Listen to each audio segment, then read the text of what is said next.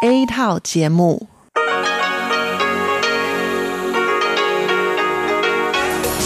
Đây là Đài Phát thanh Quốc tế Đài Loan RTI.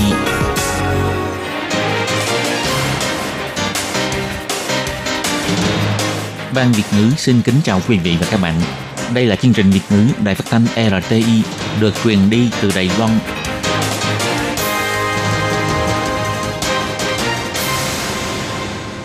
Tường Vi xin chào quý vị và các bạn. Chào mừng các bạn đến với chương trình phát thanh Việt ngữ Đài RTI. Các bạn thân mến, hôm nay là thứ Bảy, ngày 16 tháng 11 năm 2019, tức là 20 tháng 10 âm lịch năm kỷ hợi. Chương trình Việt ngữ của Đài RTI hôm nay sẽ được mở đầu bằng bản tin thời sự Đài Loan. Tiếp theo là phần chuyên đề, sau đó là các chuyên mục Tiếng Hoa cho mỗi ngày, theo dòng thời sự và phần cuối cùng sẽ được khép lại bằng chuyên mục Thế hệ trẻ Đài Loan. Trước tiên xin mời quý vị cùng theo dõi nội dung tóm lược của bản tin thời sự Đài Loan. Ba nhà sáng tác kịch Đài Loan sang New York chia sẻ câu chuyện hôn nhân đồng tính của Đài Loan. Giá hành lá vùng Tam Tinh tăng chóng mặt, Ủy ban Nông nghiệp dự kiến sau Tết mới ổn định trở lại. Hộ chiếu văn hóa ẩm thực di dân mới thành phố Tân Trúc đưa văn hóa di dân đến gần hơn với xã hội Đài Loan. Bắt đầu từ ngày 8 tháng 12, đối tượng người già và trẻ nhỏ sẽ được tiêm phòng vaccine cúm miễn phí. Do cuộc xung đột tại Hồng Kông leo thang, du khách Nhật Bản và Hàn Quốc chuyển hướng đi du lịch Đài Loan. Cuối cùng là 10.000 tấn rác thải mỗi ngày, bãi rác lớn nhất của Trung Quốc bị bảo hòa trước dự kiến 25 năm. Sau đây xin mời các bạn cùng theo dõi nội dung chi tiết.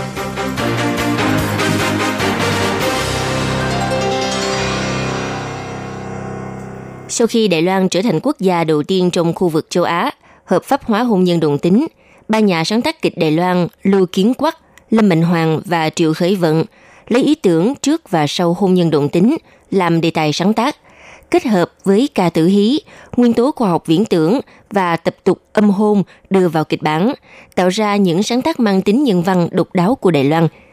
Ba kịch bản này sẽ được mang sang giao lưu cùng giới viết kịch tại New York. Vào hồi tháng 5 năm 2019, sau khi Đài Loan thông qua luật hôn nhân đồng tính, có thể nói đây là kết quả đấu tranh sâu hơn vài chục năm của cuộc vận động bình quyền giới tính. Trung tâm Văn hóa Đại Bắc tại New York đã cho mời nhà sáng tác kịch Thái Bá Trương đảm nhiệm vai trò người thiết kế triển lãm chuỗi sáng tác kịch queer. Triển lãm lần này đặc biệt có sự tham dự của ba nhà viết kịch Lưu Kiến Quắc, Lâm Mạnh Hoàng và Triệu Khởi Vận với ba kịch bản mang đậm nét văn hóa và đặc sắc của riêng Đài Loan. Theo như kế hoạch, ba kịch bản mang tên Chúng tôi kết hôn được không? Women chế hôn hào ma, Yêu là phải kịp thời, Ai yào chỉ sự và Quả bóng đỏ, Hỗn chi chậu sẽ được phiên dịch sang tiếng Anh, sau đó mang đi phát biểu giới thiệu tại trường đại học New York, Mỹ. Đạo diễn Michael Leninlov sẽ dàn dựng thành tác phẩm kịch nói với sự tham gia của đội ngũ diễn viên địa phương. Hy vọng thông qua chủ đề hôn nhân đồng tính, thể hiện sự nỗ lực đấu tranh vì tự do ngôn luận, tự do sáng tác và bình quyền giới tính của Đài Loan. Đồng thời cũng giúp cho khán giả thời đại mới của Mỹ trải nghiệm được những nét đặc sắc trong văn hóa và sự độc đáo trong cuộc sống của người Đài Loan. Vào ngày 13 tháng 11 vừa qua, Văn phòng Đài Bắc Đài thành phố New York, Mỹ cùng với đoàn kịch Queer Mỹ và một số các đơn vị đã cho tổ chức diễn đàn giao lưu với sự tham dự của nhóm nhà sáng tác kịch Đài Loan, các chuyên gia nghiên cứu giới tính và người đồng tính New York, cùng thảo luận các nghị đề có liên quan đến tiến triển cuộc vận động bình quyền giữa Đài Loan và Mỹ. Do ảnh hưởng khí hậu, khiến cho sản lượng hành lá trên toàn Đài Loan đều đang trong tình trạng không đủ cung ứng cho nhu cầu thị trường. Nhất là giá hành lá tam tinh vùng Nghi Lan trên sàn đấu giá đã chạm mức 410 đồng một kg. Ngày 15 tháng 11, nhà văn hóa hành lá tam tinh cũng tăng giá hành lá lên mức 380 đồng một kg. Ủy ban nông nghiệp khu Tam Tinh dự đoán cho đến qua Tết âm lịch thì sản lượng hành lá mới dần phục hồi và giá cả mới ổn định trở lại. Ủy ban nông nghiệp khu Tam Tinh huyện Nghi Lan cho biết, do ảnh hưởng mưa lớn của mùa hạ khiến sản lượng hành lá bị sụt giảm. Hành lá khu Trung Nam Bộ cũng bị thiệt hại nghiêm trọng. Hành Tam Tinh cũng gánh chịu nhiều thiệt hại, khiến sản lượng tụt dốc. Vì thế, từ tháng 9, giá hành Tam Tinh dao động từ 200 đồng cho đến 300 đồng một kg. Hành lá tam tinh do có vị ngọt thơm nên rất được ưa chuộng. Từ trước đến nay, giá hành lá tam tinh cũng cao hơn nhiều so với hành có xuất xứ từ những vùng miền khác. Vào hôm ngày 13 tháng 11, mức giá bình quân của hành lá tâm tinh trên sàn đấu giá đạt 377,6 đồng một kg. Thậm chí còn có đợt hàng bán ra với mức giá 410 đồng một kg, lập kỷ lục cao nhất trong 10 năm gần đây. Ủy ban Nông nghiệp huyện Nghi Lan cho biết, trong thời điểm tháng 9, lượng hành tâm tinh xuất ra mỗi ngày đạt 8 tấn, cho tới ngày 13 tháng 11 giảm xuống còn 3,7 tấn. Do ngày 14 tháng 11 là ngày chợ đầu mối nghỉ hoạt động, nên ngày 15 mới được 4,5 tấn. Giá bán bình quân 290,7 đồng một kg. Dự kiến qua Tết âm lịch, sản lượng hành mới phục hồi và giá bán cũng sẽ trở về mức ổn định 100 đồng một kg.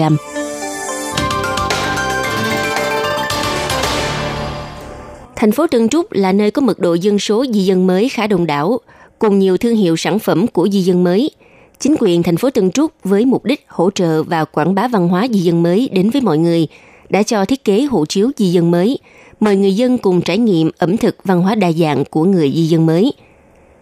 Theo Phòng xã hội chính quyền thành phố Tân Trúc cho biết, ngày 20 tháng 11 sẽ cho phát hành hộ chiếu di dân mới với sự tham dự của 10 cửa hàng của di dân mới – trong hộ chiếu in bản đồ chỉ dẫn và giới thiệu câu chuyện đặc biệt của 10 cửa hàng nói trên. Người dân có thể cầm hộ chiếu này tìm đến các cửa hàng để trải nghiệm dịch vụ cũng như ẩm thực văn hóa đa nguyên với giá cả ưu đãi. Theo Phòng xã hội chính quyền thành phố Tân Trúc chỉ ra rằng, trong số 10 cửa hàng di dân mới nói trên, có các nhà hàng bán ẩm thực Đông Nam Á, ẩm thực Trung Quốc như đồ kho súp cây, sủi cảo hoặc các sản phẩm thủ công làm bằng tay rất thích hợp được sử dụng trong cuộc sống hàng ngày – trong hộ chiếu di dân mới có câu chuyện truyền cảm hứng của cô Di Tuyên, là người Quý Châu, Trung Quốc. Cô gả sang Đài Loan và sống ở đây 20 năm. Năm nay cô 47 tuổi, có hai cô con gái. Chồng cô vốn là chủ trại chăn nuôi bò lấy sữa ở khu Hương Sơn. Cuộc sống gia đình rất khá giả và ổn định. Đôi khi cô thường làm món sốt cây và ẩm thực quê hương mời bạn bè đến thưởng thức. Không may vào năm 2017, chồng cô qua đời do đột quỵ – trong lúc tinh thần xuống dốc tột độ, cô đã nhận được sự quan tâm an ủi của các tình nguyện viên thuộc Trung tâm Phục vụ Gia đình Di dân mới thành phố Tân Trúc, giúp cô vượt qua được nỗi đau mất chồng và có thêm nghị lực làm việc nuôi gia đình. Cô tự sáng lập thương hiệu sốt tương cay, lập tức được thị trường đón nhận. Theo thị trưởng thành phố Tân Trúc, ông Lâm Chí Kiên cho biết, thành phố có hơn 9.000 di dân mới. Trung tâm phục vụ gia đình di dân mới từ tháng 2 năm nay, sau khi được xây dựng làm mới kiến trúc, đã trở thành một không gian ấm áp và là nơi giao lưu tư vấn cho chị em di dân mới. Văn phòng xã hội cũng tích cực thiết kế nhiều lớp học hỗ trợ cho chị em di dân mới, phát huy tài năng tay nghề của mình, giúp cho họ xây dựng giấc mơ lập nghiệp tại Tân Trúc. Phòng xã hội cho biết thêm, chương trình trải nghiệm văn hóa hộ chiếu di dân mới sẽ được thực hiện từ ngày 20 tháng 11 đến ngày 20 tháng 12, kết hợp các nhà hàng, cửa hàng mang đặc sắc văn hóa di dân mới, giúp cho người dân dễ dàng tìm đến trải nghiệm – hoan nghênh mọi người đến với tòa nhà chính quyền Tân Trúc, các địa điểm vui chơi cho trẻ nhỏ và cha mẹ, trung tâm phục vụ gia đình di dân mới để lấy hộ chiếu văn hóa, hoặc có thể lên trang web của chính quyền thành phố Tân Trúc để biết thêm chi tiết.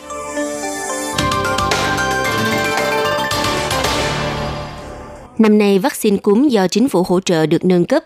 Tuy nhiên, do Tổ chức Y tế Thế giới công bố công tác lựa chọn chủng vaccine trễ gần một tháng so với dự kiến – khiến cho lưu trình sản xuất và cung ứng vaccine trên toàn thế giới chậm trễ tiến độ, gây ảnh hưởng chung đến nhiều nước trên thế giới. Sở Kiểm soát Dịch bệnh cùng đơn vị cung ứng và các chuyên gia kiến nghị Đài Loan nên áp dụng biện pháp tiêm chủng theo đợt cho từng đối tượng. Đối tượng trong nhóm ưu tiên bao gồm học sinh và nhân viên y tế. Từ ngày 8 tháng 12 dành cho đối tượng người trên 65 tuổi và trẻ em chưa đến tuổi đi học. Đầu năm 2020 sẽ đến lượt các đối tượng được tiêm phòng miễn phí khác như người bị thương tật và phụ nữ mang thai. Sở Kiểm soát Dịch bệnh cho biết, mùa cao điểm của dịch cúm lần này có thể sẽ rơi vào thời điểm Tết âm lịch. Bác sĩ nhắc nhở, vaccine sau khi tiêm chủng 2 tuần mới có tác dụng, do đó những người tiêm chủng vào đợt 3, tức là vào thời điểm còn khoảng 20 ngày mới đến Tết âm lịch, như vậy vẫn còn đủ thời gian để vaccine phát huy tác dụng, vì thế không cần quá lo lắng. Năm 2019, tuy ngành du lịch Đài Loan bị ảnh hưởng bởi chính sách thắt chặt du lịch Đài Loan của Trung Quốc, khiến cho lượng du khách Trung Quốc giảm gần một nửa so với cùng kỳ năm ngoái. Nhưng ngược lại, du khách Nhật Bản và Hàn Quốc lại tăng mạnh, giúp cho tỷ lệ tăng trưởng tổng thể nhóm du khách quốc tế đạt 16%, vượt mốc 700.000 lượt du khách trong tháng. Theo thống kê của Cục Du lịch Đài Loan, tháng 9 vừa qua lượng du khách Trung Quốc chỉ còn 116.000 lượt người, giảm 46% so với năm ngoái. Còn lượng du khách đến từ các quốc gia khác thì vượt trên 700.000 lượt người. Trong đó du khách Hàn Quốc tăng 23% và khách Nhật Bản tăng 16%. Theo phân tích của chuyên gia du lịch, do ảnh hưởng của cuộc chiến thương mại Nhật Bản và Hàn Quốc từ tháng 7 vừa qua, khiến cho ngành du lịch của hai nước không phồn thịnh như trước.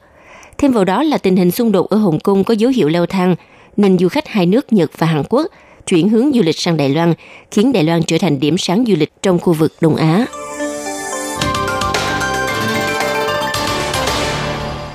Theo hãng thông tấn BBC, bãi rác lớn nhất Trung Quốc, Giang Thôn Câu, xử lý rác bằng hình thức trôn lấp tại thành phố Tây An, tỉnh Thiểm Tây, có diện tích tương đương 100 sân bóng đá, đang đối mặt với nguy cơ quá tải trước thời hạn 25 năm. Bãi rác Giang Thôn Câu là bãi rác lớn nhất của Trung Quốc, được thiết kế và xây dựng vào năm 1994, có diện tích 700.000 m2 và chiều sâu 150 m, có thể chứa hơn 34 triệu mét khối rác thải – theo dự kiến, có thể chứa rác thải đến năm 2044. Theo ước tính ban đầu, bãi rác Giang Thôn Câu sẽ tiếp nhận 2.500 tấn rác mỗi ngày. Nhưng con số thực tế, mỗi ngày bãi rác đang phải tiếp nhận 10.000 tấn rác thải của 8 triệu người, khiến cho bãi rác này đang đối mặt với nguy cơ quá tải trầm trọng.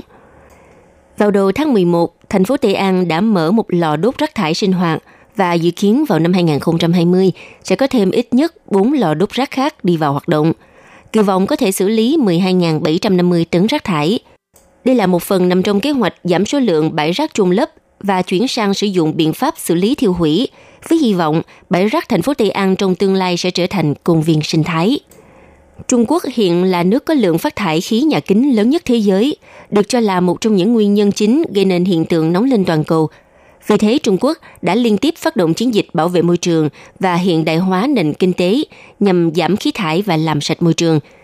Tháng 7 năm nay, Thượng Hải khởi động chính sách bắt buộc phân loại rác thải. Nếu vứt rác sai vị trí và chủng loại sẽ bị phạt nặng. Nhiều lần tái phạm sẽ bị liệt kê vào danh sách đen và buộc phải sự chịu sự giám sát theo dõi.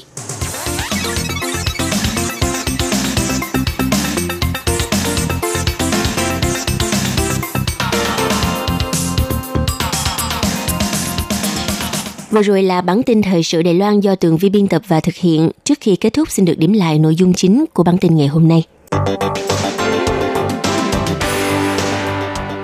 Ba nhà sáng tác kịch Đài Loan sang New York chia sẻ câu chuyện hôn nhân đồng tính của Đài Loan.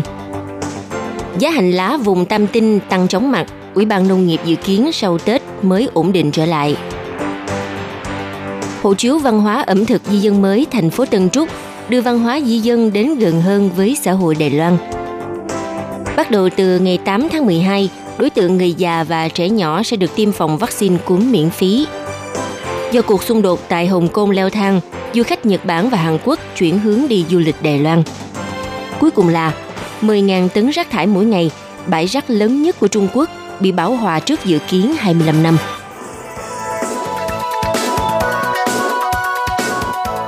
Vị và các bạn thân mến, bản tin thời sự Đài Loan trong ngày xin được tạm dừng tại đây. Cảm ơn sự chú ý đón nghe của các bạn.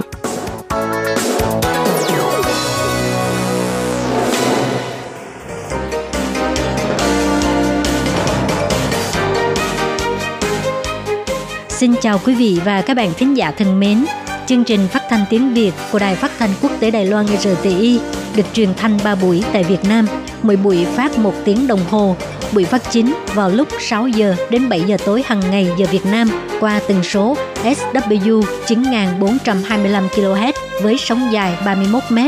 Bị phát lại lần thứ nhất vào hôm sau 9 giờ tới 10 giờ tối Việt Nam qua tần số SW 9625 kHz với sóng dài 31 m.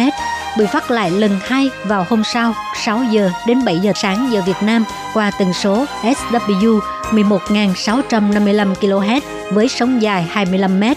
Ngoài ra, tại Giang Nghĩa, Vân Lâm và Đài Nam có thể đón nghe chương trình phát thanh tiếng Việt qua tần số AM 1422 kHz vào lúc 7 giờ tới 8 giờ tối mỗi thứ ba hàng tuần và đón nghe chương trình giờ phát lại vào lúc 10 giờ tới 11 giờ sáng giờ Đài Loan qua tần số AM 1422 kHz. Và sau đây xin mời các bạn tiếp tục đón nghe nội dung chương trình hôm nay.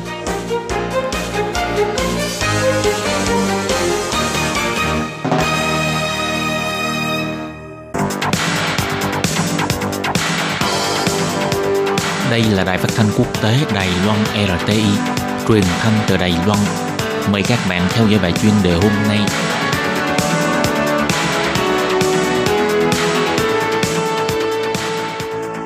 Minh Hà xin kính chào quý vị và các bạn.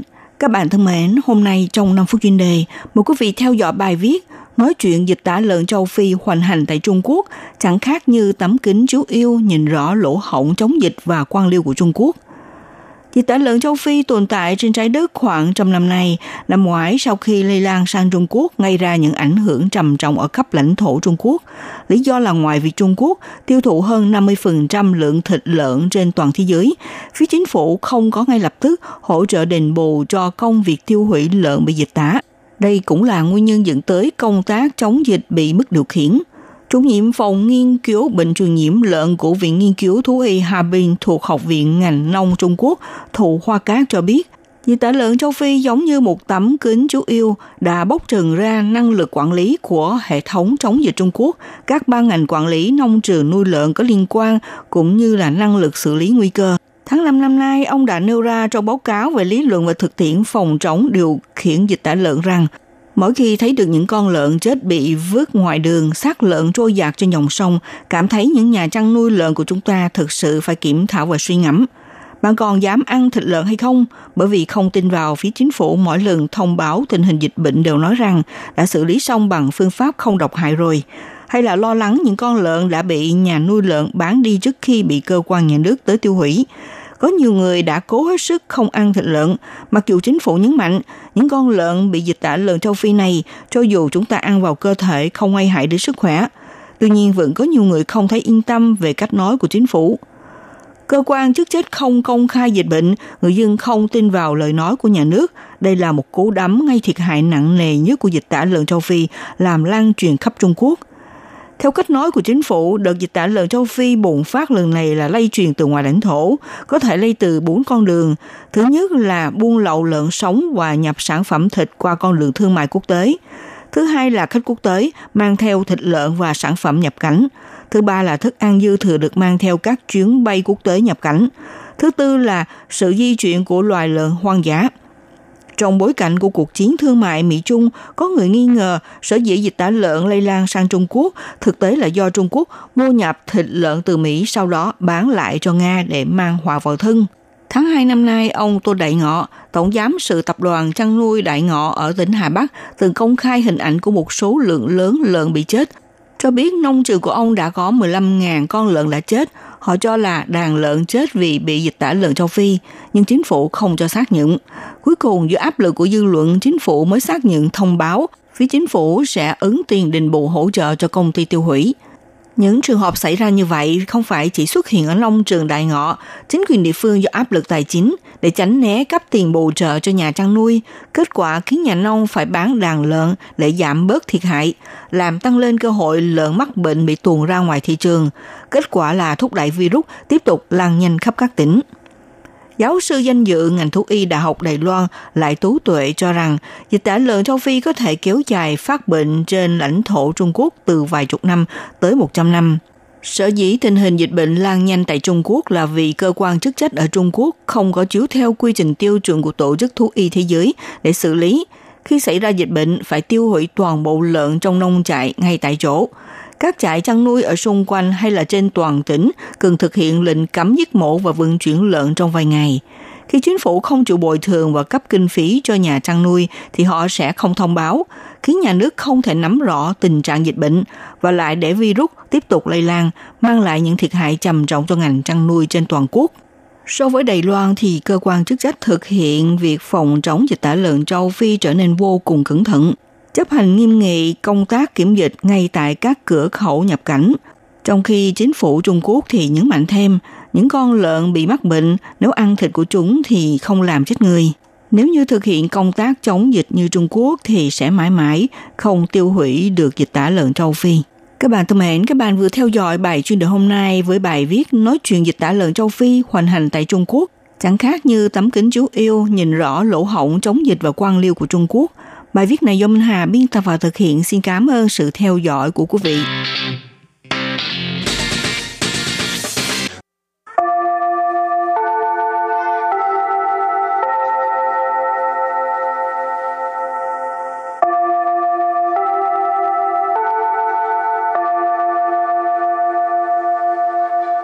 Xin mời quý vị và các bạn đến với chuyên mục Tiếng Hoa cho mỗi ngày do Lệ Phương và Thúy Anh cùng thực hiện.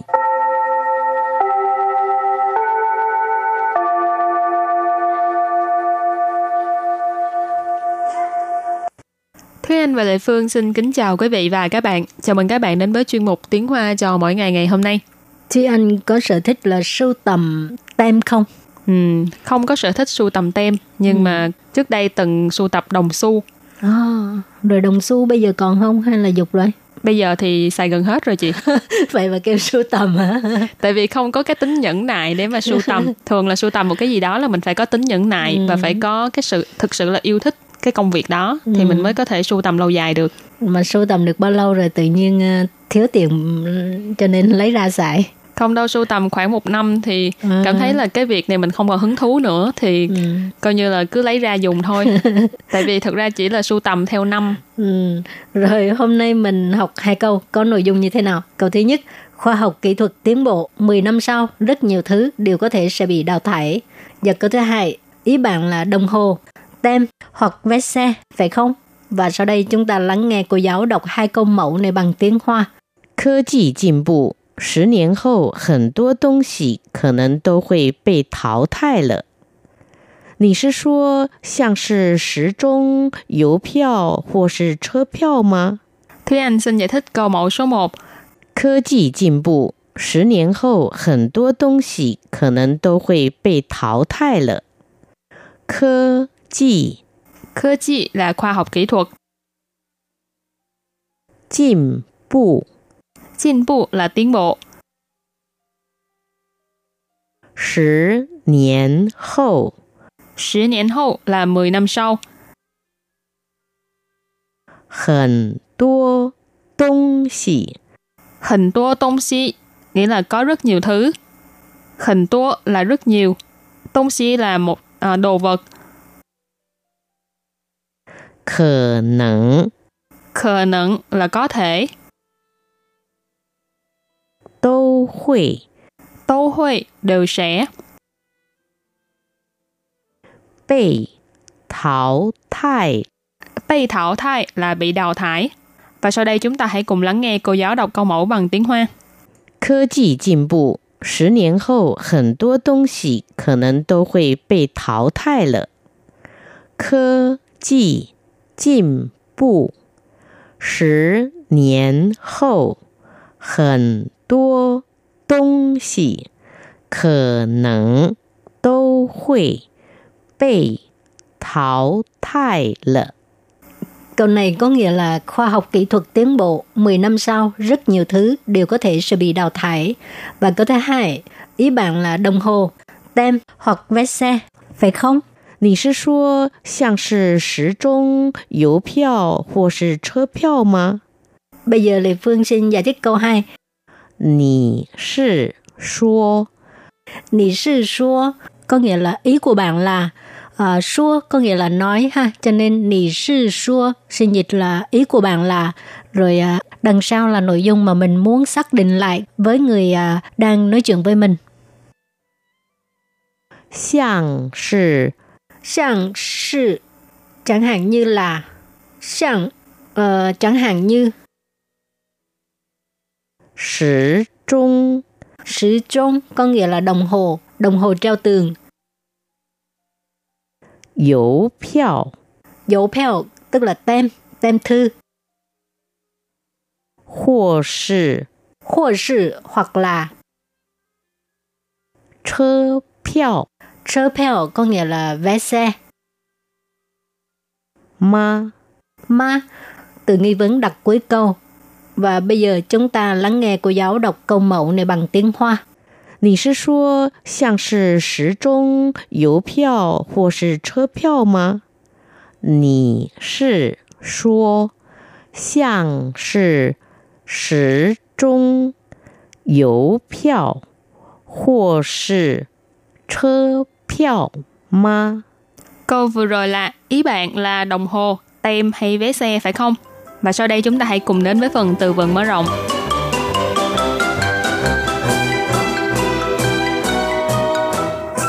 Củ tổng Củ tổng Củ tổng nghĩa là đồ cổ. Xao sư Xao sư Xao sư tức là biến mất 绝迹，绝迹， Từ thứ ba là chuyển chi, nghĩa là không còn dấu vết hoặc là tuyệt tích, không còn nữa. 稀有，稀有， Xí dụ tức là hiếm có, hy hữu ha. Và sau đây chúng ta hãy cùng đặt câu cho các từ vựng mở rộng. Từ đầu tiên là củ tổng, nghĩa là đồ cổ. Wang Bo Bo sâu藏了许多古董， 每一样都非常有价值。王伯伯收藏了许多古董，每一样都非常有价值. Câu này có nghĩa là Bác Vương đã sưu tầm rất nhiều đồ cổ, mỗi một thứ đều rất có giá trị. Quảng Bộ Bộ là bác vương, sâu thẳng là sưu tầm, xù tố là rất nhiều, củ tổng, đồ cổ. Mẹ ý yang là mỗi một thứ. Ở đây yang là lượng từ để chỉ đồ cổ. Tô là đều, phi chẳng là rất, dầu giá trị là có giá trị. Rồi đặt câu cho từ tiếp theo, sao sư, biến mất ha. 我们要努力保存美好的传统文化，不能让它们消失。我们要努力保存美好的传统文化，不能让它们消失。 Câu này có nghĩa là chúng ta phải cố gắng giữ gìn nền văn hóa truyền thống tốt đẹp, không thể để cho chúng biến mất. Ha. Của mình có nghĩa là chúng ta. Giao là phải, nỗ lực là cố gắng ha. Bảo chuẩn tức là bảo tồn, giữ gìn, mấy hảo tức là tốt đẹp. Truyền thống văn hóa tức là nền văn hóa truyền thống ha. Truyền thống là truyền thống, văn hóa là văn hóa. Bu nịnh là không thể, rằng là khiến. Tha mình ở đây là chỉ uh, truyền thống văn hóa ha. Sao sư là biến mất. Và đặt câu cho từ kế tiếp là chuyển chi, nghĩa là không còn dấu vết, tuyệt tích hay là không còn nữa. 因为人类的过度捕杀，这种野生动物已渐渐绝迹了。因为人类的过度捕杀，这种野生动物已渐渐绝迹了。Câu này có nghĩa là do sự đánh bắt quá độ của loài người, loài động vật hoang dã này đã dần dần biến mất không còn dấu vết nữa. Dinh quy là do, bởi vì rỉnh lây là loài người, cua tụ là quá độ, quá mức, bù sa là đánh bắt. Cho nên vế đầu tiên, dinh quy rỉnh lây tờ cua tụ bù sa nghĩa là do sự đánh bắt quá mức của loài người. Trơ trộm, trộm ở đây là lượng từ, chỉ giống loài, giống sinh vật hoang dã này. Cho nên trơ trộm là loài sinh vật, là loài này, Dệ sân tông u là sinh vật hoang dã, động vật hoang dã. Dệ sân là hoang dã. Tông u là động vật. Dì ở đây là dì chiến, đã. Chiên chiên là từ từ, dần dần. Chuyển chi là biến mất không còn dấu vết. L được đặt ở cuối câu ý chỉ sự việc này đã xảy ra. Cho nên vế sau, cho trộn dệ sân tông u dì chiên chiên chuyển chi là loài động vật hoang dã này đã dần dần biến mất không còn dấu vết. Rồi và bây giờ trước khi chấm dứt bài học hôm nay, xin mời các bạn ôn tập lại hai câu mẫu.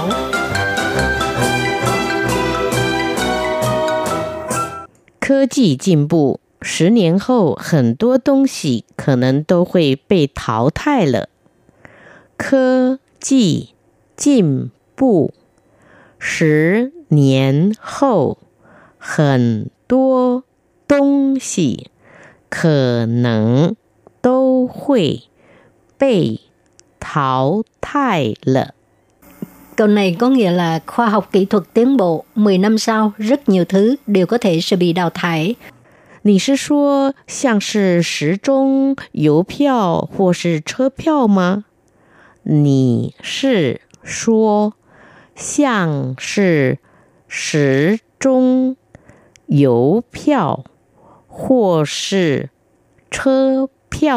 吗？Câu vừa rồi là ý bạn là đồng hồ, tem hay vé xe phải không?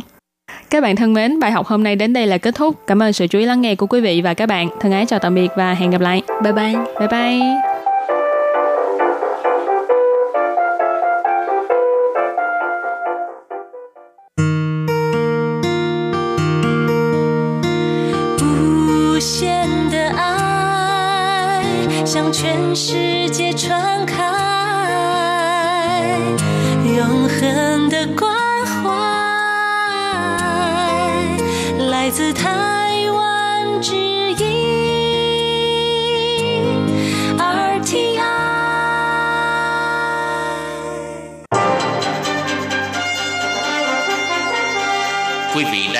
Chương trình Việt ngữ Đài RTI truyền thanh từ Đài Loan.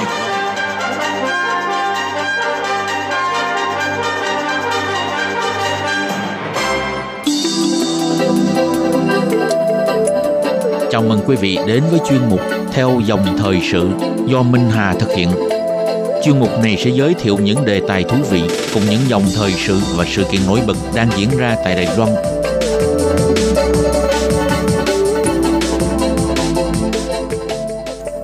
Hà xin kính chào quý vị và các bạn.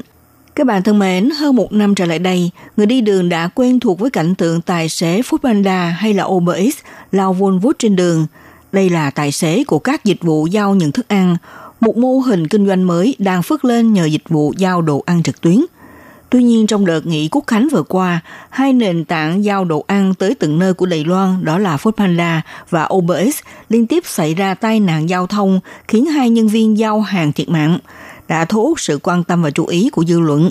Đây cũng là yếu tố thôi thúc chính phủ bắt đầu coi trọng đến quyền và lợi ích của nhân viên giao nhận thức ăn. Các nền tảng giao đồ ăn tới từng nhà đã nhờ vào đội ngũ tài xế giao hàng thần tốc khiến nhiều nhà hàng quán ăn ghi nhận mức doanh thu tăng trưởng mạnh mẽ. Mà bản thân của các tài xế phụ trách giao nhận thức ăn thần tốc này cũng ăn nên làm ra, thu hút nhiều người bỏ nghề cũ của mình để tham gia vào thị trường dịch vụ giao nhận đồ ăn. Bên cạnh nguồn thu nhập tăng hàng tháng của người tham gia thị trường dịch vụ, tuy nhiên cũng ngán liền những rủi ro và tai nạn nghề nghiệp, như trường hợp của hai nhân viên giao hàng thiệt mạng vì tai nạn giao thông. Do đó đã khiến cho nhiều đoàn thể lao động và nhà nước bắt đầu xem xét đánh giá về ngành nghề giao nhận thức ăn trực tuyến này, có điều cần thiết kiểm tra và để xác định mối quan hệ giữa lao động và chủ lao động, gia tăng sự bảo hộ đối với nhân viên giao hàng. Trong chuyên mục theo dòng thời sự hôm nay, mình Hà mời các bạn tìm hiểu những vấn đề bất cập của dịch vụ giao thức ăn, như thế nào để nhận định mối quan hệ giữa tài xế giao hàng và hệ thống dịch vụ giao nhận thức ăn là quan hệ ký hợp đồng ủy thác hay là quan hệ gắn bó giữa chủ thuê và lao động. Khi xảy ra tai nạn nghề nghiệp thì quy trách nhiệm về ai? Đây là những vấn đề đang được tranh cãi hiện nay. Cơ quan chức trách sẽ làm gì để bảo đảm quyền lợi cho phía giao hàng? Mời các bạn cùng theo dõi.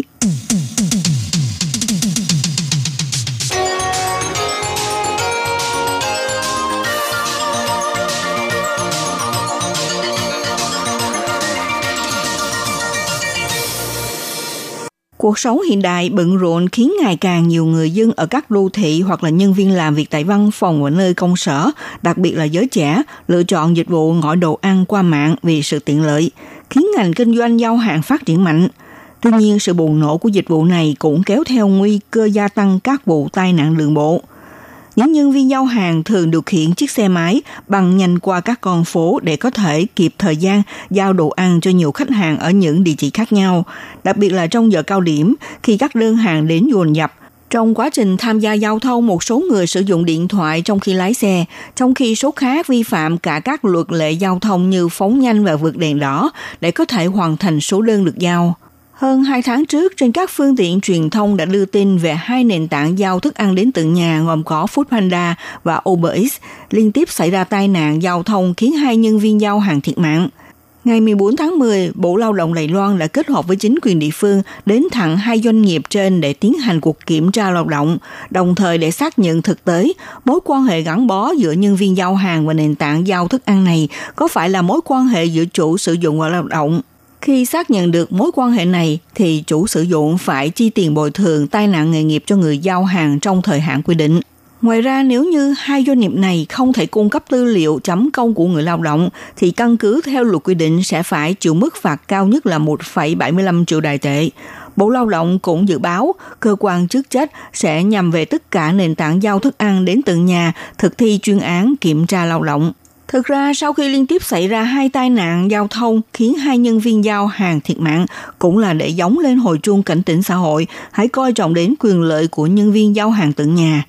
Ngay sau khi xảy ra tai nạn, Bộ Lao động cũng khẩn trương kết hợp với Phòng Kiểm tra Lao động thành phố Lệ Bắc và thành phố Đạo Viên đến tổng công ty của hai nền tảng giao nhận thức ăn có trụ sở tại Đài Loan để thực hiện cuộc kiểm tra lao động. Sau đó, Bộ Lao động đã mở họp báo giải trình cho rằng thông qua nội dung hợp đồng ký kết giữa công ty và hai nhân viên đã qua đời này để phán định doanh nghiệp có thực hiện sự giám sát, chỉ huy trong một mức độ nào đó đối với nhân viên giao hàng, đồng thời có mối quan hệ tổ chức có thuộc tính, nhận định hai bên thuộc mối quan hệ gắn bó giữa chủ sử dụng và người lao động. Theo Giám đốc Sở An toàn Nghề nghiệp và Vệ sinh Lao động thuộc Bộ Lao động, Châu Tử Liêm cho biết như sau. Bao 在没有呃选择时段的时候，必须二十小时回复公司。bao gồm những công ty nằm trong khung giờ chỉ định làm việc, trong lúc không có lựa chọn thời gian làm việc mà cần phải trả lời trong 24 giờ đồng hồ và trong thời gian làm việc phải mặc đồng phục của công ty, phối hợp theo quy định sử dụng chiếc hộp giữ ấm và có gắn logo thương hiệu nhất định. Trên xe máy có dán logo thương hiệu vân vân. Chúng tôi nhận định doanh nghiệp và nạn nhân đều có gắn bó mối quan hệ nhận lệnh chỉ huy, sai khiến đạt một mức độ nào đó có nghĩa là quan hệ tổ chức có thuộc tính. Vì vậy chúng tôi cho rằng giữa hai bên có tồn tại mối quan hệ chủ sử dụng và lao động. Bộ Lao động nhấn mạnh do doanh nghiệp không có đóng bảo hiểm cho hai nhân viên giao hàng qua đời, Bộ Lao động sẽ căn cứ theo điều lệ của luật bảo hiểm lao động xử phạt.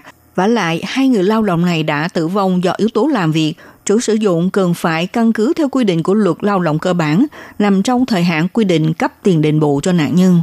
Trong đợt kiểm tra này, Bộ Lao động cũng phát hiện, cho đến nay hai doanh nghiệp Foodpanda và OBS đều không có cung cấp cho cơ quan chức trách các tư liệu như là danh sách lao động, bảng lương và bảng ghi chép đi làm, ngày nghỉ vân vân. Nếu không có cung cấp thì có thể căn cứ theo luật quy định với mức phạt cao nhất là 1,75 triệu đài tệ. Trước vấn đề xác nhận mối quan hệ gắn bó của doanh nghiệp và người làm việc giao nhận hàng cho nền tảng giao nhận thức ăn tới tận nhà trở thành một vấn đề mới nổi hiện nay, ngày 16 tháng 10, Ngân hàng Nhân lực 104 công bố bản thăm dò nêu ra. Trong dữ liệu của hơn 300 thành viên từng làm nhân viên giao nhận hàng, có gần 70% là coi công việc giao nhận thức ăn này là việc làm chính thức. Gần 50% người có trình độ giáo dục đại học hàng tháng có thu nhập cao nhất là 180.000 đại tệ, nhưng thấp nhất chỉ có 20.000 đại tệ. Gần đây thì xảy ra nhiều vụ tài xế giao nhận thức ăn bị tai nạn xe cộ, dẫn tới bị thương nặng hay là tử vong, thu hút sự quan tâm và chú ý của Bộ Lao động. Ngân hàng Nhân lực 104 từ các dữ liệu đăng ký gần 5 năm nay với kết quả là người tham gia vào lực lượng giao nhận thức ăn có 45% người có trình độ giáo dục đại học, đạt tỷ lệ cao nhất. Ngoài ra có 3% người có trình độ thạc sĩ, tuổi trung bình là 26 tuổi, thậm chí có nhân viên ở tuổi vị thành niên chỉ có 15 tuổi, cao nhất là 45 tuổi. Có 84% là nam giới, chỉ có 15% là nữ giới tham gia vào nghề làm giao nhận thức ăn. Phó Giám đốc Ngân hàng Nhân lực 104 Trung Văn Hùng cho biết, thu nhập bình quân của nhân viên giao nhận hàng là 42.000 mỗi tháng, so với sinh viên tốt nghiệp lĩnh lương 30.000 đại tệ hàng tháng thì vượt hơn 12.000 đại tệ. Đây là lý do thu hút giới trẻ tham gia vào hàng ngũ giao nhận hàng là như thế. Tuy nhiên, ông Trung Văn Hùng đề nghị giới trẻ khi làm nhân viên giao nhận hàng cần phải lưu ý sự khác nhau giữa mối quan hệ ủy thác hợp đồng và mối quan hệ chủ sử dụng và lao động. Nếu là quan hệ chủ thuê và lao động, thì nhân viên giao nhận hàng sẽ có sự đảm bảo của luật lao động cơ bản, được hưởng bảo hiểm lao động, bảo hiểm y tế, hưởng chế độ nghỉ phép, có thể tích lũy số năm làm việc, nếu là quan hệ ủy thác hợp đồng thì không được hưởng theo luật lao động cơ bản, không được hưởng bất kỳ quyền và lợi ích nào cả. Ông Trung Văn Hùng cho biết như sau. Ờ,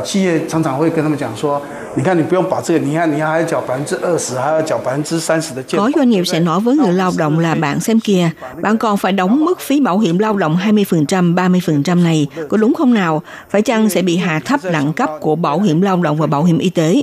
Chúng tôi không vui thấy được tình hình này bởi vì bạn vẫn phải cân nhắc đến khoản tiền hưu trí sau này. Ông Trung Văn Hùng kêu gọi các bạn trẻ khi xin việc làm cần phải có sự cân nhắc kỹ.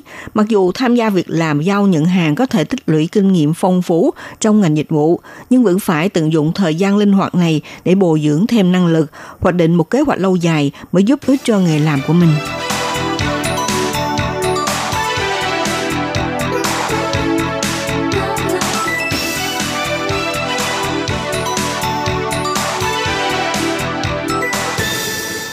Thời đại kinh tế chia sẻ mới xuất hiện một vài năm gần đây, chúng ta đang có cơ hội để thu lợi nhuận, hưởng lợi từ xu hướng phát triển nền kinh tế chia sẻ và kinh tế chia sẻ sẽ tạo cơ hội cho một phong trào kinh doanh mới. Cụ thể là ngờ một năm nay, dịch vụ giao nhận thức ăn tới tận nhà đang nhanh chóng phất lên tại thị trường Đài Loan. Ngày 26 tháng 10, theo Ngân hàng Nhân lực công bố số liệu thống kê, gần 40% người dân Đài Loan có ý định tham gia nghề giao nhận thức ăn tới tận nhà. Không thể phủ nhận, nghề tài xế giao nhận thức ăn tới tận nhà đã mang đến thu nhập khá và ổn định cho không ít người. Tuy nhiên, đối với những người trước đây từng tham gia nghề làm này hay là hiện vẫn đang làm trong nghề mà nói, Điều mà họ mong muốn nhất là ở doanh nghiệp nền tảng giao nhận thức ăn có thể giúp họ đóng thêm bảo hiểm lao động, bởi vì mỗi một lần giao thức ăn đều là mang đến một lần rủi ro cho người giao hàng. Một thanh niên làm công việc giao nhận thức ăn đã chia sẻ nỗi niềm tâm tư như sau. 其实你每天回家之后，你洗脸或是就是看你眼睛周围都有很多黑黑色的东西，那些都是工作伤害。所以其实 anh ta tâm sự trên đường giao hàng không những phải chấp nhận bị người khác ép xe, cũng có một vài sự cố bất ngờ, cũng có thể là hít vào các chất ô nhiễm bị phát thải trong không khí. Hàng ngày khi về tới nhà, ở quanh khóe mắt toàn là chất bẩn đen xì. Tất cả việc này đều là bệnh nghề nghiệp gây tổn thương cho sức khỏe. Vì phải giao hàng suốt ngày, lúc về nhà là thấy ho, nên có thể xảy ra bất kỳ tình trạng. Có thể là tai nạn giao thông, không thì bị ho suyễn, hay là da mình trở nên xấu đi. Phải nói là làm nhân viên giao nhận hàng chính là lấy sức khỏe để đánh đổi thu nhập. Thực tế, ở phía doanh nghiệp nền tảng nhận đặt mua thức ăn nói rằng quan hệ với nhân viên giao hàng là ủy thác, do vậy không mua bảo hiểm. Ủy viên lập pháp nghi ngờ hệ thống Uber Eats của Mỹ chỉ cần đặt hàng qua app, nhân viên giao hàng bắt đầu khởi hành thì lập tức có bảo hiểm. Cùng một nền tảng nhưng hoạt động tại Đài Loan, nhân viên giao hàng lại không được bảo đảm cho rằng đó là do doanh nghiệp lách luật. Theo cơ quan chức trách cho biết, hiện đang yêu cầu công đoàn bảo hiểm tài sản nghiên cứu để thiết kế cho ra đời bảo hiểm xe máy đối với xe kinh doanh chuyên dụng chuyên dành cho đối tượng công ty. Bộ Lao động cũng cho biết cơ quan này sẽ tích cực hoàn thành kiểm tra bảy doanh nghiệp nền tảng đặt mua đồ ăn, thành lập công đoàn để mà đấu tranh giành quyền lợi cho nhân viên giao hàng, nghiêm cấm việc giả ủy thác để che đậy sự thật thuê lao động. Ngày 1 tháng 11, Cục Lao động thành phố Đài Bắc đã công bố dự thảo điều lệ tự quản trị ngành kinh doanh nền tảng giao hàng đến từng nơi. Theo đó, các chủ kinh doanh phải mua bảo hiểm tai nạn cho nhân viên phụ trách giao hàng. Vào những ngày như là trời bị bão thì phải ngừng dịch vụ giao hàng tận nơi. Do vậy, chủ kinh doanh có trách nhiệm đánh giá rủi ro khi nhân viên giao hàng ra ngoài giao hàng cho khách vào ngày trời bão. Nếu nhân viên giao hàng chẳng may bị tử vong trong lúc đi giao hàng vào ngày trời bão, thì theo điều lệ tự quản trị sẽ bị phạt từ 30 tới 90 ngàn đại tệ.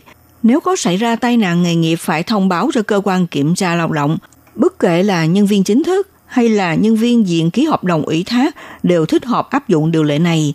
Dự thảo này dự kiến cuối tháng 11 sẽ được trình lên Hội đồng thành phố Đại Bắc thẩm duyệt. Theo Cục trưởng Cục Lao động thành phố Đại Bắc Lại Hương Linh cho biết, điều lệ tự quản trị này có 15 điều. Mặc dù không thể hết sức chu toàn, nhưng thành phố Đài Bắc sẵn sàng đi đầu trong việc đối mặt với vấn đề. Hy vọng Trung ương và chính quyền các huyện và thành phố khác cũng lập ra các quy định liên quan để tạo mạng lưới bảo vệ. Theo trưởng phòng phòng an toàn vệ sinh lao động Cục Lao động thành phố, Khang Thụy Thuận chỉ ra, điều lệ tự quản chỉ chủ yếu là để bổ sung cho những thiếu sót của quy định pháp luật hiện hành. Trưởng phòng Khang Thủy Thuận cho biết lấy ví dụ trong vòng 8 tiếng đồng hồ sau khi xảy ra tai nạn nghề nghiệp mà doanh nghiệp không thông báo, theo luật an toàn nghề nghiệp cao nhất có thể phạt 300.000 đại tệ, còn theo điều lệ tự quản trị cao nhất có thể phạt 100.000 đại tệ. Nếu doanh nghiệp cùng lúc vi phạm cả điều lệ tự quản trị và luật an toàn nghề nghiệp thì sẽ ưu tiên áp dụng quy định có mức phạt nặng hơn. Theo Cục trưởng Cục Lao động thành phố Đài Bắc Lại Hương Linh cho biết, 6 hãng kinh doanh nền tảng giao hàng đến từng nơi của thành phố Đài Bắc đều có thành lập công ty và có đặt văn phòng. Tại hai khu vực thành phố Đài Bắc và Tân Bắc hiện có 35.000 người lên mạng đăng ký làm nhân viên giao hàng đến từng nơi. Điều lệ tự quản trị này có thể giúp cơ quan thi hành pháp luật có căn cứ về luật, cũng gia tăng sự bảo hộ đối với nhân viên giao hàng. Các bạn thân mến, chuyên mục theo dòng thời sự của ngày hôm nay với đề tài tìm hiểu những vấn đề bất cập của dịch vụ giao thức ăn như thế nào để nhận định mối quan hệ giữa tài xế giao hàng và hệ thống doanh nghiệp giao nhận thức ăn. Cơ quan chức trách sẽ làm gì để bảo đảm quyền lợi cho phía giao hàng? Đề tài này đến đây cũng xin được tạm dừng. Minh Hà xin kính chào tạm các bạn và hẹn gặp lại các bạn cũng trên làn sóng này vào buổi phát kỳ sau.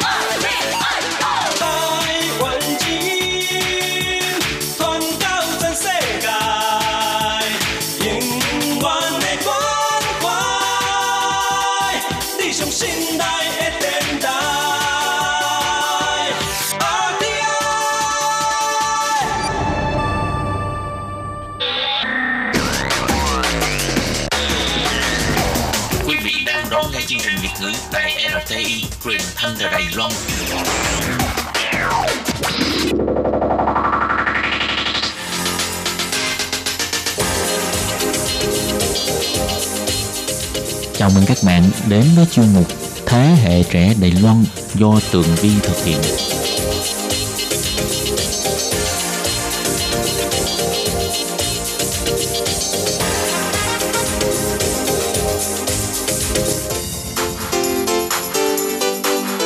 Hello, Tường Vi xin chào quý vị và các bạn. Chào mừng các bạn trở lại với chuyên mục Thế hệ trẻ Đài Loan để nắm bắt được những thông tin vui nhộn và trẻ trung nhất. Thưa các bạn, đề tài ngày hôm nay, Tường Vi muốn nói tới căn bệnh nghiện mua sắm online và nạn nhân của nghiện mua sắm online này, trong đó có Tường Vi. Không biết các bạn có cùng cái cảnh ngộ với Tường Vi hay không? Cho nên ngày hôm nay chúng ta hãy thảo luận về đề tài này nha. Mời các bạn cùng lắng nghe.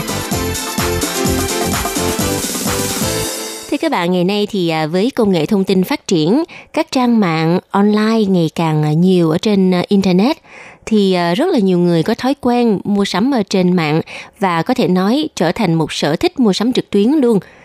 Nói tới đây thì chúng ta cảm thấy rằng đây chỉ là một vấn đề bình thường, nhưng mà các nhà trị liệu tâm lý họ đã khẳng định là việc mua sắm online nó có ảnh hưởng đến sức khỏe tâm thần của mọi người đó các bạn. Thì Tường Vi xin được giới thiệu về hệ thống mạng online của Đài Loan một chút. Thực ra thì các kênh bán hàng online của Đài Loan người ta đã phát triển rất là sớm từ khoảng 10 năm trước kia rồi. Tuy nhiên, khoảng tầm 5 năm trở lại đây thì Tường Vi mới bắt đầu tham gia vào cái à, mảng gọi là mua đồ ở trên mạng. Có thể nói là Tường Vi gia nhập vào à, xã hội mua trực tuyến hơi muộn so với những người khác bởi vì Tường Vi vẫn có thói quen là thích được đi đến cửa hàng và tận mắt nhìn thấy những đồ vật trước khi mình quyết định mua nó hay không hoặc là mua quần áo thì Tường Vi cũng thích là được ờ, mặc thử rồi mới mua nhưng mà những năm gần đây ha bởi vì thị trường mua sắm online trực tuyến nó bắt đầu cạnh tranh rất là nhiều cho nên là sản phẩm để ở trên kênh mua bán trực tuyến có chất lượng uh, giống y chang như những gì mà mình nhìn thấy ở bên ngoài. Vì vậy bắt đầu dần dần uh, có một lượng khách hàng người ta tin tưởng vào sản phẩm mua hàng trực tuyến. Ngoài ra thì uh, dịch vụ chăm sóc khách hàng của các kênh online ở Đài Loan cũng uh, dần dần phát triển toàn diện hơn. Chính vì vậy lỡ mà mua hàng không đúng như những gì mình đã đặt hoặc là bị hư hỏng hoặc là mình không thích món hàng đó mình có thể dễ dàng gửi trả lại mà không tốn chi phí nào cả. Và các bạn thấy đó, sự thuận tiện của các kênh bán hàng online đã giúp cho người tiêu dùng dần dần chuyển đổi thói quen mua sắm của mình bằng cách là lên mạng mua đồ chứ không phải là à, phải mất thời gian để đi đến cửa hàng để chọn món hàng mà họ muốn mua. Vâng thưa các bạn, như chúng ta biết thì nhu cầu mua sắm là một nhu cầu thiết yếu trong cuộc sống của con người.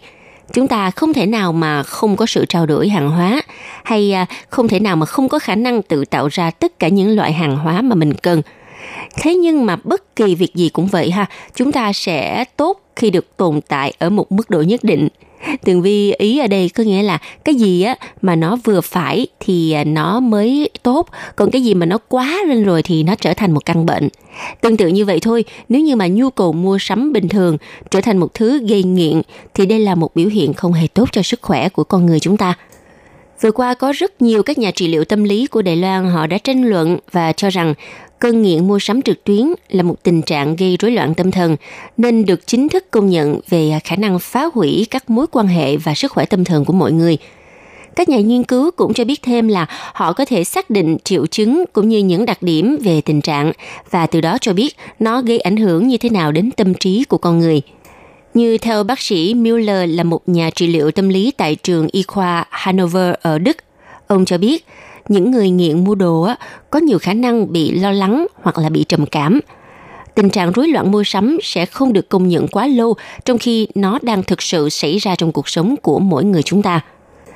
Thậm chí là trong một nghiên cứu với 122 bệnh nhân nghiện mua sắm trực tuyến đang cần được sự giúp đỡ và hỗ trợ điều trị tâm lý, thì à, các chuyên gia cho rằng những người này á, có tỷ lệ trầm cảm và lo lắng cao hơn người bình thường – và điều này chứng tỏ đây không chỉ là một trạng thái bình thường, mà chứng thực có sự tác động và ảnh hưởng xấu đến tâm lý của mỗi người.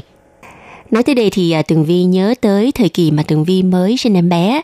Lúc đó thì tâm lý của Tường Vi cũng không được ổn định cho mấy. Trong thời điểm đó thì ở nhà, cho nên là cũng rất là rảnh mà cũng không được đi ra ngoài đường nhiều. Vì vậy mà Tường Vi đã tìm được thú vui mua sắm ở trên trang mạng Momo, là một trong những trang bán hàng trực tuyến ờ, khá là uy tín ở Đài Loan. Các bạn có tin là tối nào Tường Vi cũng sẽ phải mua một món đồ ở trên trang Momo dù nhỏ hay lớn, Tường Vi cũng ờ, cảm thấy rất là thích thú. Mà trang mạng Momo người ta có xác định một cái ờ, dịch vụ là như thế này. Nếu như mà bạn mua trên 600 đồng trở lên thì bạn sẽ được miễn cước phí vận chuyển. Cho nên mỗi một đơn đặt hàng của Tường Vi đều ở mức giá là trên 600 đồng đại tệ. Có nhiều khi có những món mà Tường Vi không thực sự cần thiết tới nó, nhưng mà Tường Vi muốn được giảm cước phí cho nên là mua thêm, thành ra lúc nào cũng ờ, trên 600 đồng để được giảm cước phí. Rồi đến khi mà em bé của Tường Vi khoảng tròn 6 tháng tuổi thì à, Tường Vi mới mở cái à, kho đựng đồ của nhà mình ra thì Tường Vi mới phát hiện rằng rất nhiều những món hàng của em bé đó chưa có bóc tem và không được sử dụng trong khi con của mình đã 6 tháng rồi mà những món hàng đó thì chỉ thích hợp cho lứa tuổi trẻ sơ sinh từ 1 tới 3 tháng. Lúc đó thì Tường Vi mới biết được rằng wow, trong thời điểm đó Tường Vi đã bị stress và đã dùng cái ờ, cách mua hàng online ở trên mạng để mà giảm stress. Nhưng mà thực ra Tường Vi đã bị nghiện mà không hề hay biết. Và đối với suy nghĩ của Tường Vi mà nói thì việc mua sắm trực tuyến sẽ làm cho mình ờ, bớt ờ, trầm cảm lo lắng. Nhưng mà các bạn có biết không, những người thường xuyên mua sắm trực tuyến mới là những người có xu hướng lo lắng, lo âu, trầm cảm cao hơn là người bình thường và việc rối loạn mua sắm đã xuất hiện từ lâu nhưng mà nó đang mang lại một ý nghĩa mới.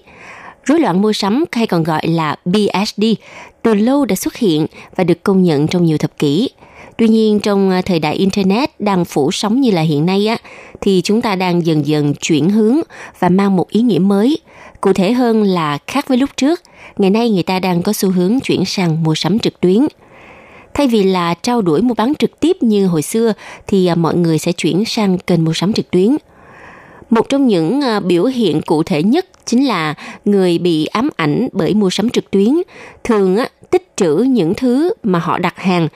Điều này dần dần dẫn đến việc à, nợ nần chồng chất hay là gây tranh cãi với những người thân yêu trong gia đình hoặc là mất tự chủ hoàn toàn.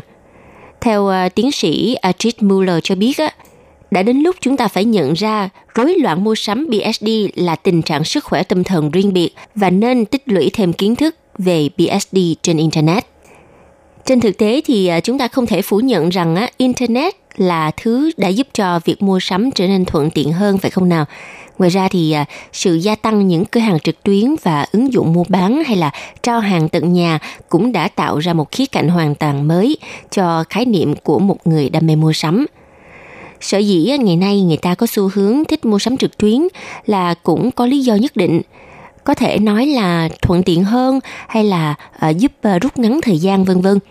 Và hình thức này cũng khắc phục được những hạn chế mà việc mua sắm trực tiếp bên ngoài sẽ không có được. Chẳng hạn như nếu ờ, trước kia bạn phải xếp hàng dài và đợi rất lâu để tới lượt mình thì ờ, mua sắm trực tuyến không như thế. Chỉ cần vài thao tác đơn giản ở trên máy tính hoặc là thiết bị di động thì bạn sẽ sở hữu ngay món hàng mà bạn mong muốn. Ngoài ra, việc giá cả cũng là một trong những ưu điểm của mua sắm online vì ờ, giá thành của những món được rao bán ở trên mạng luôn rẻ hơn và có nhiều sự ưu đãi hơn – Tuy nhiên á, bởi vì nó quá phổ biến và cũng không thể nào kiểm soát hoàn toàn được, cho nên chúng cũng có những rủi ro nếu như mà bạn gặp phải những cửa hàng thiếu uy tín. Từ đó thì hàng hóa cũng sẽ kém chất lượng và có khả năng cũng sẽ ảnh hưởng đến sức khỏe của người tiêu dùng. Và tính cho tới thời điểm hiện tại thì uh, mua sắm trực tuyến vô cùng phổ biến và hầu như ai cũng có thể tham gia được.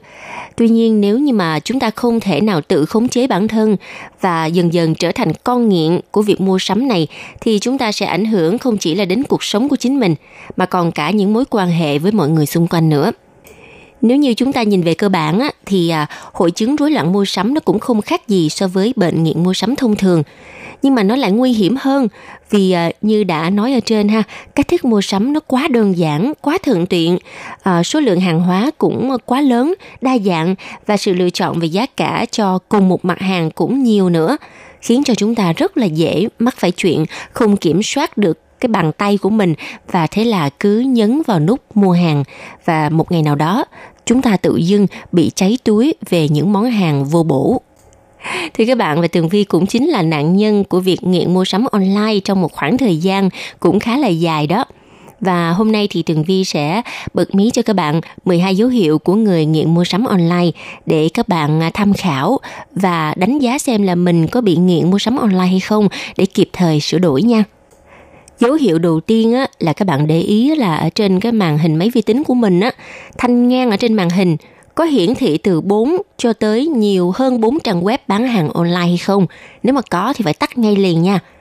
Dấu hiệu thứ hai là trong một ngày, bạn liệu là có thói quen luôn đảo qua một loạt các trang mua sắm online để xem là có sản phẩm gì mới hay là có được giảm giá nào hấp dẫn mới được cập nhật hay không. Đó cũng chính là dấu hiệu bạn đang bị nghiện mua sắm đó. Dấu hiệu thứ ba là hãy kiểm tra lại hòm email của mình xem nếu như bạn có nhiều email thông báo, sản phẩm hoặc là email bán hàng khuyến mại đến từ các trang web mua sắm điện tử hơn là email bình thường, thì rõ ràng bạn đang có triệu chứng của bệnh nghiện mua sắm online rồi đó. Dấu hiệu thứ tư là bạn cảm thấy vô cùng phấn khích khi à, một dịp nhận email thông báo có một kỳ à, sale lớn nhất sắp bắt đầu. Dấu hiệu thứ năm là bạn thường xuyên mua và nhận hàng online ở nơi làm việc. Cái này Tường Vi hồi xưa cũng có mà bây giờ giảm rất là nhiều rồi. Dấu hiệu thứ sáu là đôi khi bạn nhận được một số món hàng mà thậm chí bạn còn không nhớ nổi mình đã đặt ở đâu, đặt vào lúc nào và hết bao nhiêu tiền. Cái này thì hơi nghiêm trọng nha, Tường Vi chưa tới nổi như vậy. Nhưng mà có nhiều cái là mua xong để đó không có xài thôi. Rồi dấu hiệu thứ bảy là điện thoại di động của bạn á, có rất là nhiều các uh, ứng dụng mua sắm và điều này sẽ giúp cho các bạn có thể cập nhật được tình hình à, giảm giá ở mọi lúc mọi nơi. Dấu hiệu thứ 8 là bạn sẽ bị ám ảnh một món đồ từng xuất hiện trên mạng tới mức quên cả ăn và chỉ chăm chăm tìm cách sở hữu nó. Dấu hiệu thứ 9 là bạn à, không thích mua sắm ở ngoài đường, không thích đến cửa hàng trực tiếp và bạn luôn luôn cho rằng cái gì mà chẳng có ở trên mạng việc gì phải ra cửa hàng để mua. Và dấu hiệu thứ 10 là tâm trạng của bạn có khi nào mà cảm thấy rất là tiếc nuối, thậm chí là muốn khóc luôn khi mà thấy món hàng của mình à, đang chần chừ định mua rơi vào tình trạng hết hàng hoặc là à, đã không còn bán nữa. Dấu hiệu thứ 11 là bạn tuy rằng á, biết những sản phẩm ở trên mạng nó luôn đẹp hơn là sản phẩm ngoài đời thực nhưng mà cứ hết lần này tới lần khác bạn vẫn bị những hình ảnh long lanh ở trên mạng đánh lừa Điều này đồng nghĩa với việc bạn bị thất vọng khi mua phải hàng không đúng như à, trong tưởng tượng của mình, nhưng mà bạn lại tiếp tục mua lần thứ hai nữa.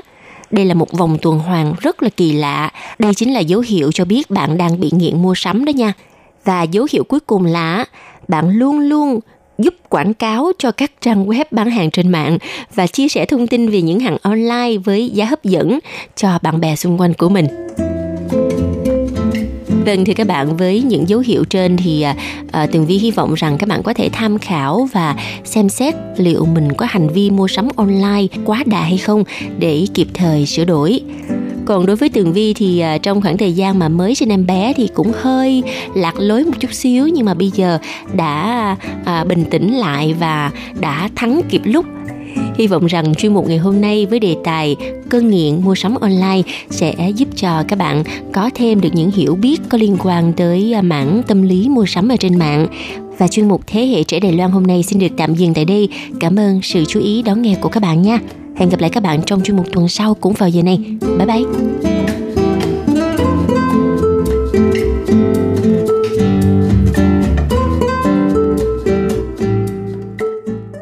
Quý vị và các bạn thân mến, sau đây là email của Ban Việt ngữ ctv a rti org tvk Hộp thư truyền thống của Ban Việt ngữ Việt Nam Miss PO Box 123 gạch ngang 199 Taipei 11199 còn thính giả ở Việt Nam xin gửi đến hộp thư số 104 Hà Nội, Việt Nam.